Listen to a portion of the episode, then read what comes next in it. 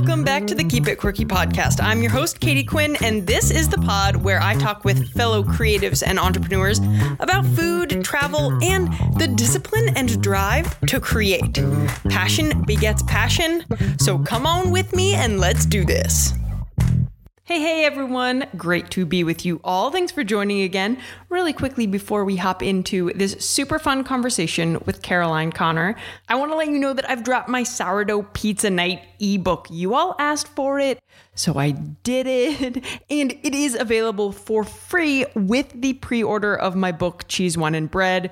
When I asked you all, okay, what kind of gift do you want to get if you pre-order my book? A pizza guide really, really took the cake because you all know that I'm totally obsessed with sourdough pizza nights because every Friday, Connor and I, we basically, especially during lockdown, we like live for these Friday night pizza nights. And living here in Italy, we just went back into another lockdown. So that's really fun. Just kidding. It's not fun at all. But pizza nights keep a smile on my face. Conversations like the one I had with Caroline Connor keep a smile on my face, and you all uh, keep me very happy. And quite literally, the Quirky Club keeps me afloat. So thank you, Quirky Club. That is that is my Patreon community.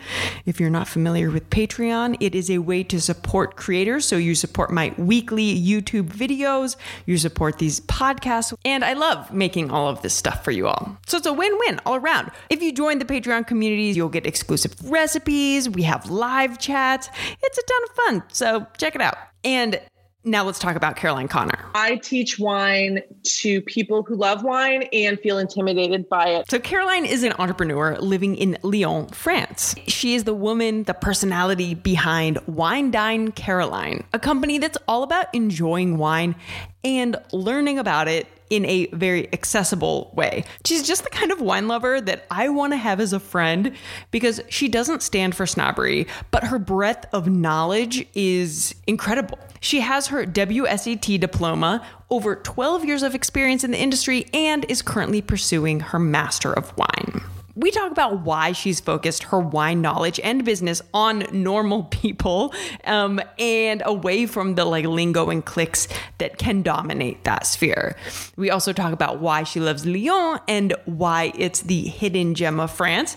And then towards the end of the show, I got a little nerdy with her. And since I'm living in Italy now, I asked her about some specifics of how Italy's wines differ from France's wines. And I loved her breakdown of champagne versus Prosecco, and she actually has a whole masterclass on sparkling wines, which just sounds amazing. So all of that and much more in this episode with Caroline. So let's jump right in, shall we? I'm so excited to welcome Caroline Connor to the podcast. Hi, Caroline. Hi, Katie. Thank you so much for having me here. So I, I almost can't say your name or think your name without putting it in the bucket. Wine Dine Caroline. That's me. The name of your business is just like, honestly, when I think of you, I think of you as Wine Dine Caroline. It's funny. It's a name that happened really organically. It was um, just when I signed up for Instagram a hundred years ago. That's what I, I named myself, and that's that's it. What? That's the so the genesis was Instagram, and then it has rippled into this incredible business that you've built. Yeah, I mean, it's it really was. Oh my gosh, I think I got on Instagram back in maybe two thousand twelve, something like that. So it just was O G. Was, uh, yeah. And you are an entrepreneur who has dabbled in so many things before really finding the gem of, I feel like you found your passion a while ago, but educating wine appreciators in a very non-snobby way about what they're drinking.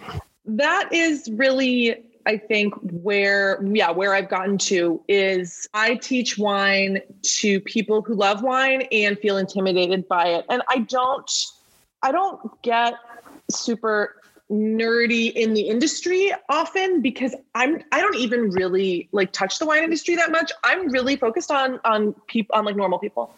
Uh, and the wine trade has built a lot of gates and barriers around it. And there's a lot of lingo and there's a lot of cliques and there's a lot of, of talk that I think really puts off everybody else. And there are more and more people these days who who get it and who are doing incredible, um, really accessible education too. And that that's, it's really cool and it's really new, but I really stumbled upon it through uh, tourism, because when I moved to France, I started a business doing wine tastings for tourists. And that, that came about because nobody else was doing it. And it seemed like a, a gap in the market. And that made me really realize that I love starting from scratch with people and really having them leave an experience with me, feeling like they learned something, but also had a great time.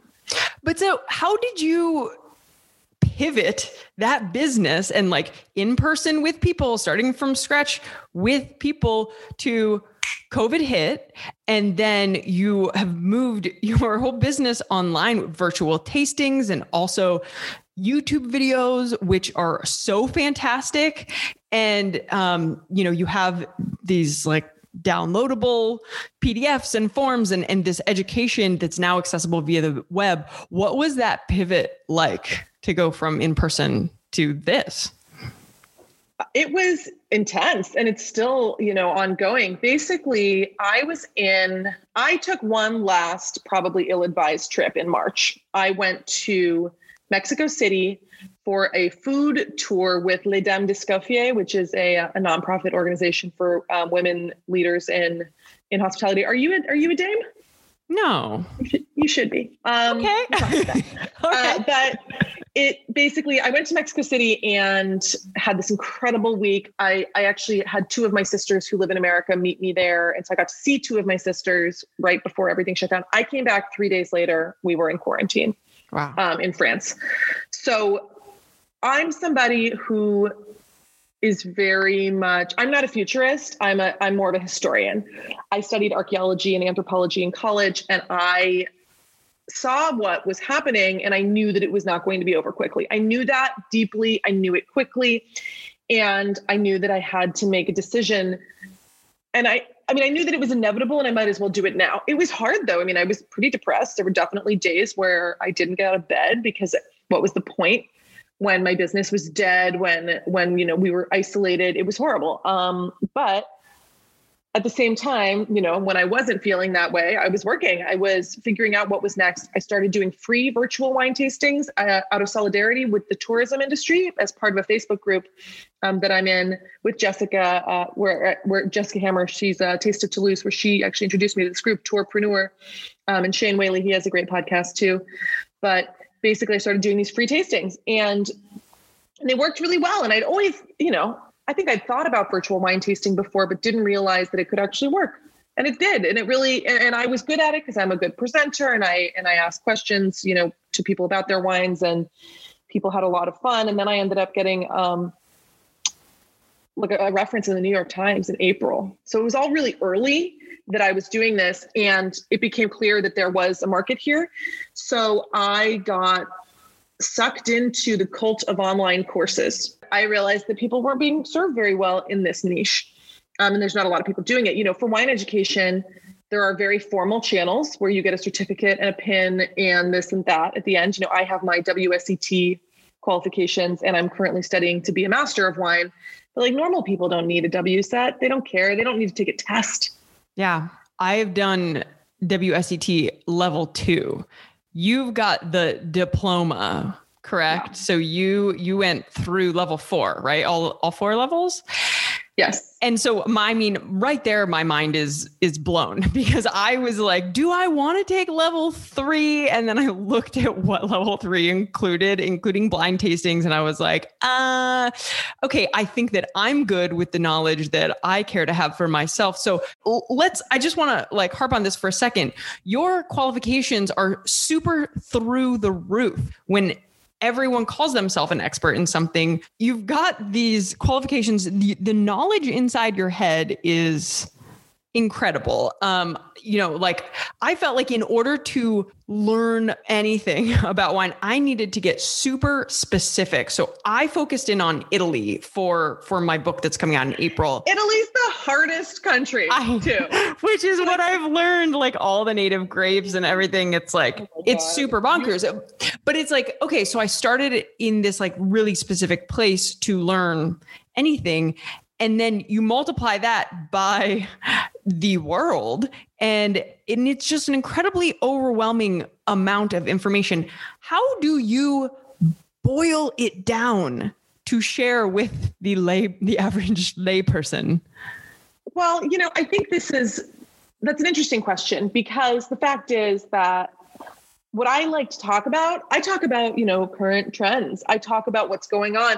I'm not telling you a list of all the grapes that are in, you know, let me think of a random appellation that go into Chateauneuf-du-Pape, you know, the thirteen or whatever twenties. I don't even know. Like, I should know that. I don't care. I don't right. care. I really don't. And so, and people don't care. You know, what I can talk about when we talk about Chateauneuf-du-Pape is, is the history of, of why it's famous, because when the papacy split and the Pope moved to Avignon, that was the local wine.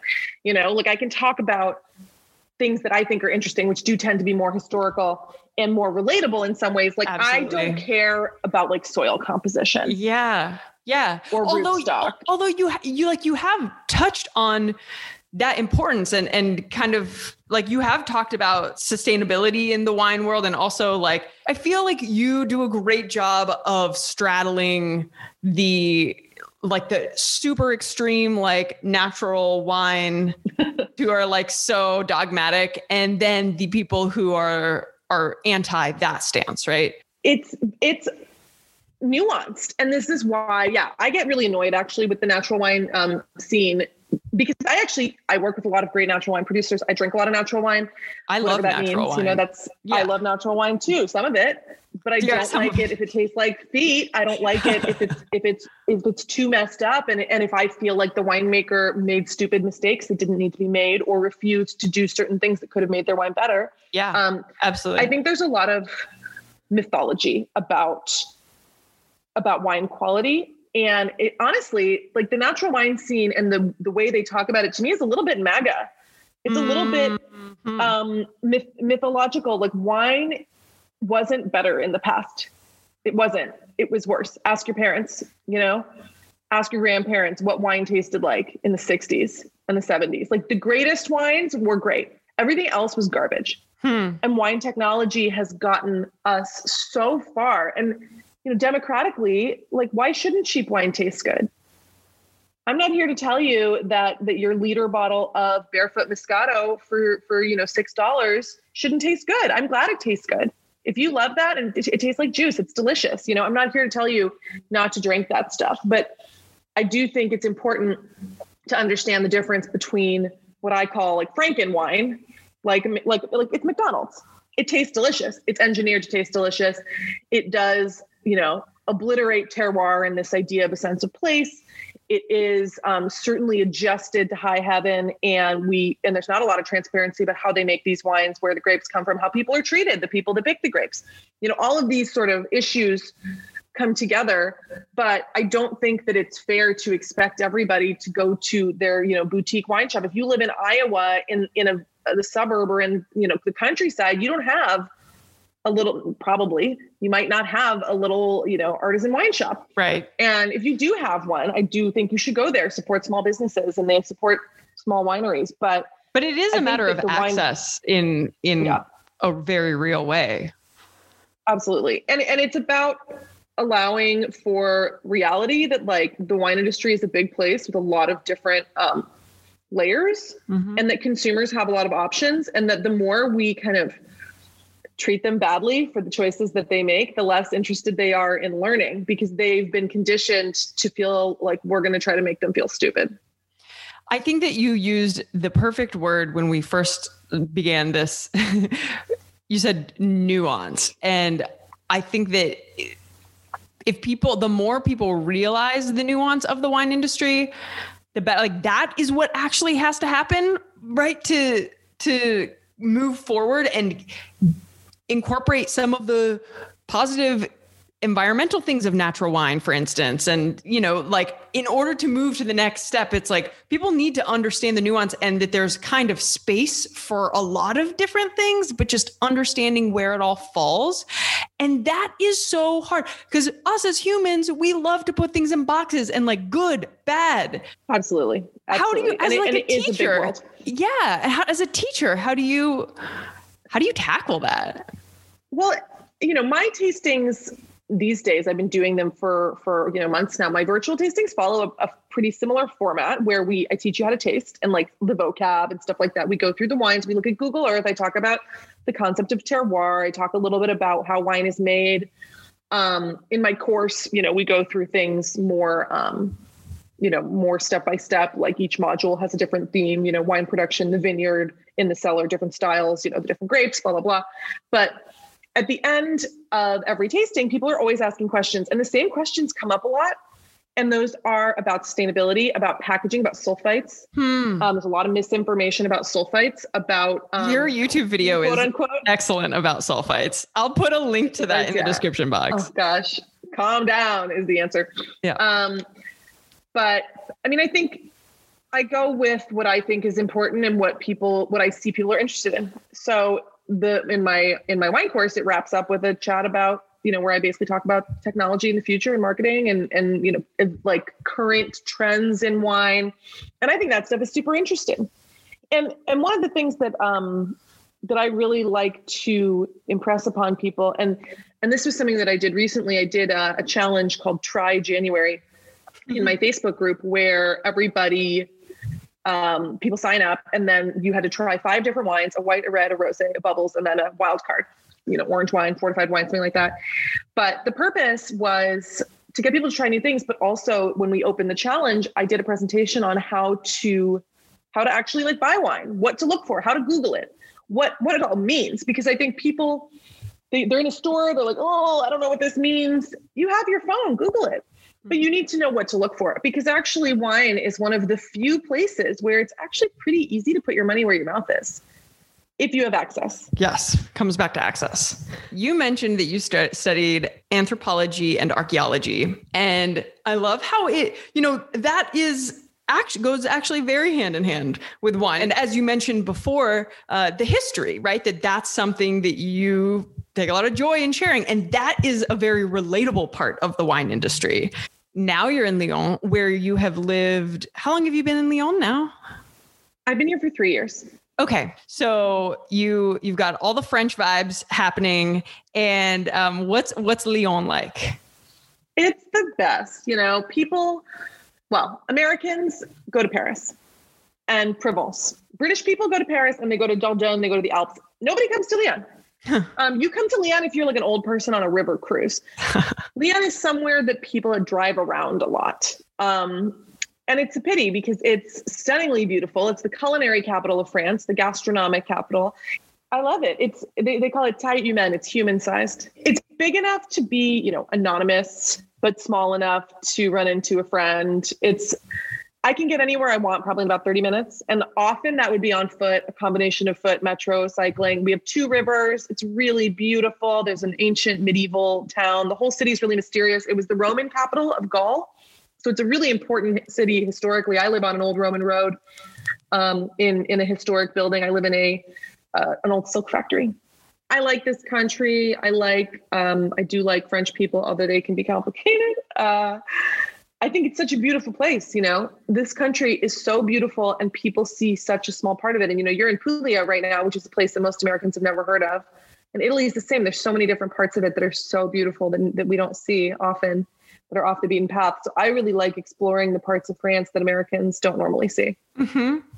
So while we're talking about uh, France and Italy similarities and differences, let's look at the wine of France and Italy similarities and differences. So Italy has just the wild variety of indigenous grapes. And these are grapes that didn't leave Very, or they, they didn't survive abroad after phylloxera. For some people who don't know what phylloxera is, can you do a, cli- a quick explanation? So phylloxera is the covid nineteen of wine. Um, yes. Basically, phylloxera was a disease that spread throughout the world at the end of the eighteen hundreds, early nineteen hundreds, uh, that kills, it's actually a little bug that eats the roots of the grapevine, and the vine slowly dies. It took a long time for people to figure out why everything was dying. Because it's it a microscopic bug, right? It's like, yeah, yeah they're tiny, teeny yeah. tiny microscopic bug. Um, it was really devastating. It it destroyed um, communities, you know, there, I, I remember being in Croatia and on a like military tour, but I was chatting to the guy our tour guide, and he said that the population of Croatia was halved by phylloxera. And so I think that actually, if you did this, you know, this is a, a PhD for another day, but, you know, doing research about migration patterns because of phylloxera, I think it'd be really interesting to see what happened, because that was a period where a lot of Europeans were leaving Europe. Wow. And I think phylloxera probably had something to do with it. Yeah. Wow. But ab- abroad, you know, in outside of Europe, it also was devastating. And it meant that a lot of the vineyards that had been established died. And so the modern wine industry really is a post-phylloxera baby. And, and even, you know, there's phylloxera, then we have World War One, World War Two, um, World War One, Prohibition, World War Two. Uh, Prohibition obviously is impacting the American wine industry, but it means that really, like, the real establishment of the modern wine industry is post-World War Two. And so when people did replant and develop, redevelop uh, wine growing regions, they, instead of just being the grapes that the migrants brought with them, which is what it had been in the past, they were like, okay, what, what are we going to do here? French grapes were, they were known. They were a known element. People understood. Um, they had been studied very well in France and abroad. They were remotely pronounceable. There was already an awareness of them, and they were affiliated with quality already. So people chose to plant um, French grapes, and there was a lot of, you know, there was intentionality behind that. So, you know, is Sangiovese worse than Merlot? No, but the French grapes are what people ran with in this time. And so French grapes are the ones that we see really around the world, although more and more Italian grapes are cropping up outside of Italy, which is super exciting. So I think that, you know, the world stage looks to France because of a lot of, you know, historical reasons, whereas Italy kind of went under the radar. And the Italian regions that were very famous for quality, so namely like Chianti, Tuscany, um, Brunello, and, you know, and Piedmont, they, you know, they've always been pretty prestigious, but for the rest of the country, I think a lot of it was, was the same in France was, was for peasants, you know, it was locally drunk, and it still is. Yeah. And it wasn't and that's what particularly this region, high quality. Yeah. This region is a, is an example of that, but, but that is starting to change.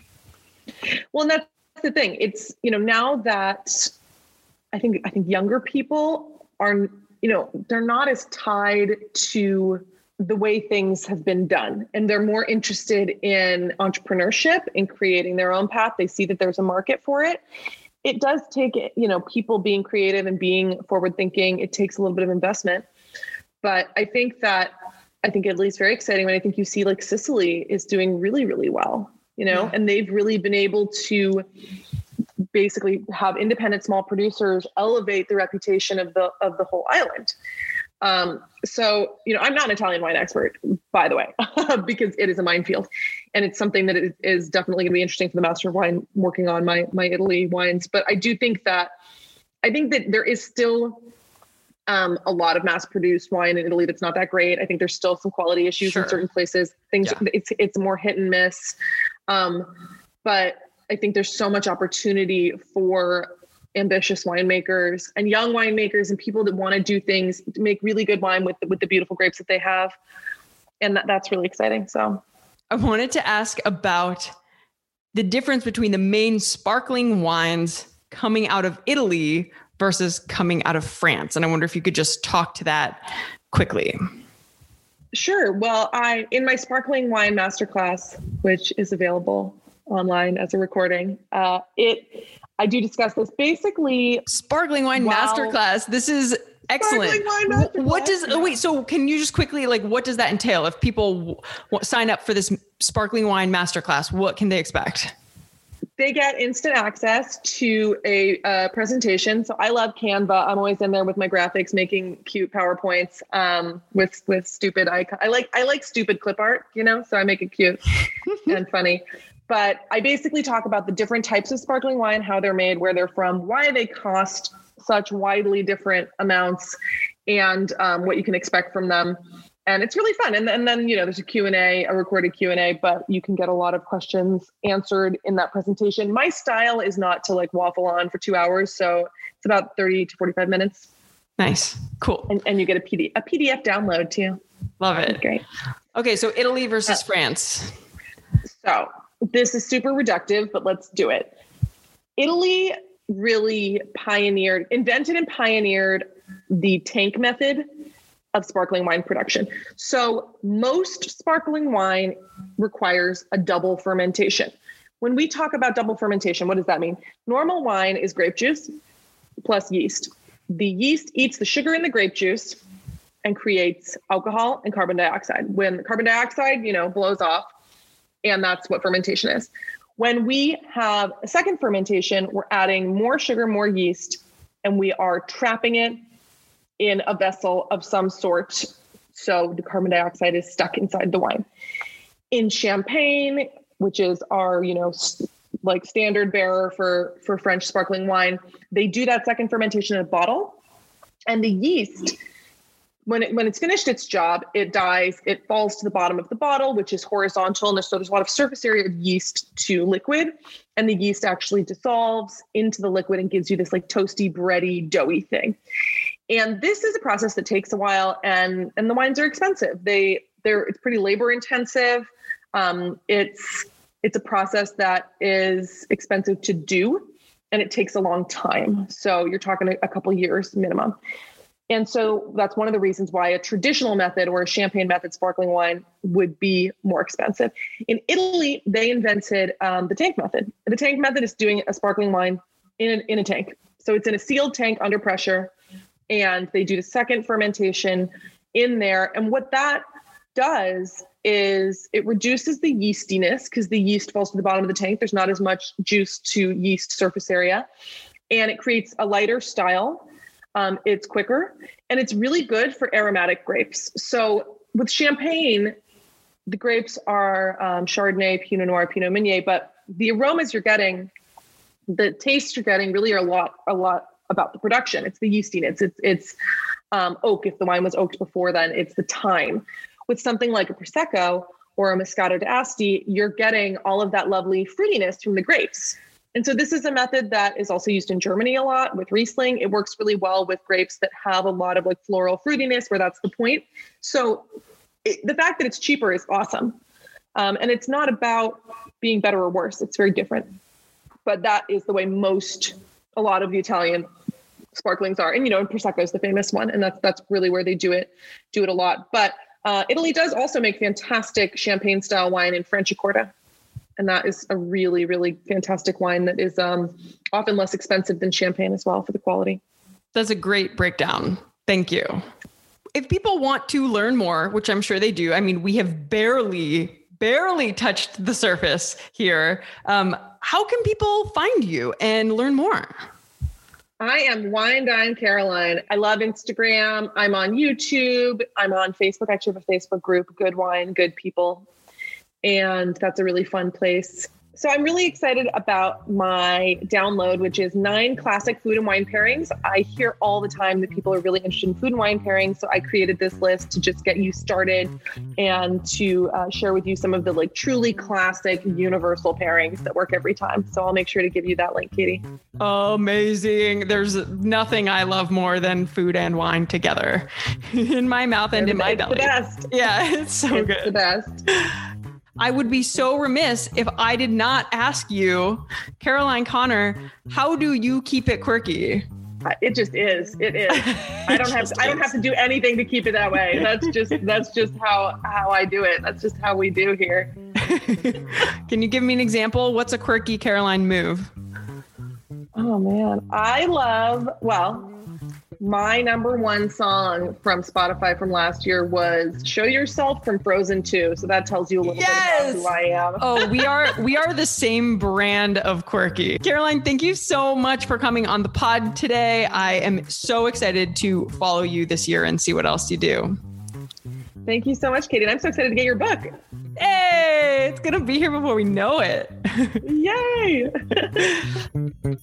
Thanks again to Caroline, who is indeed a woman of her word and pre-ordered my book. So thank you so much. That really means a lot to me. I have loved talking with Caroline. If she's the new face of wine, then I, I fully, fully support that. Um, again, you all can follow her at Wine Dine Caroline just about everywhere there is. And yeah, check out her food and wine pairing P D F download. I'm including it in the show notes, as well as a link to her YouTube channel. If you love wine, then yeah, it's great. I hope hope you like this episode. And a big thanks, as always, to the musician who wrote and performed the theme song you're listening to right now, at FunkyBQ on Instagram. That's my brother, Brian Quinn. He's the best. And that's all for now. Don't forget to keep it quirky.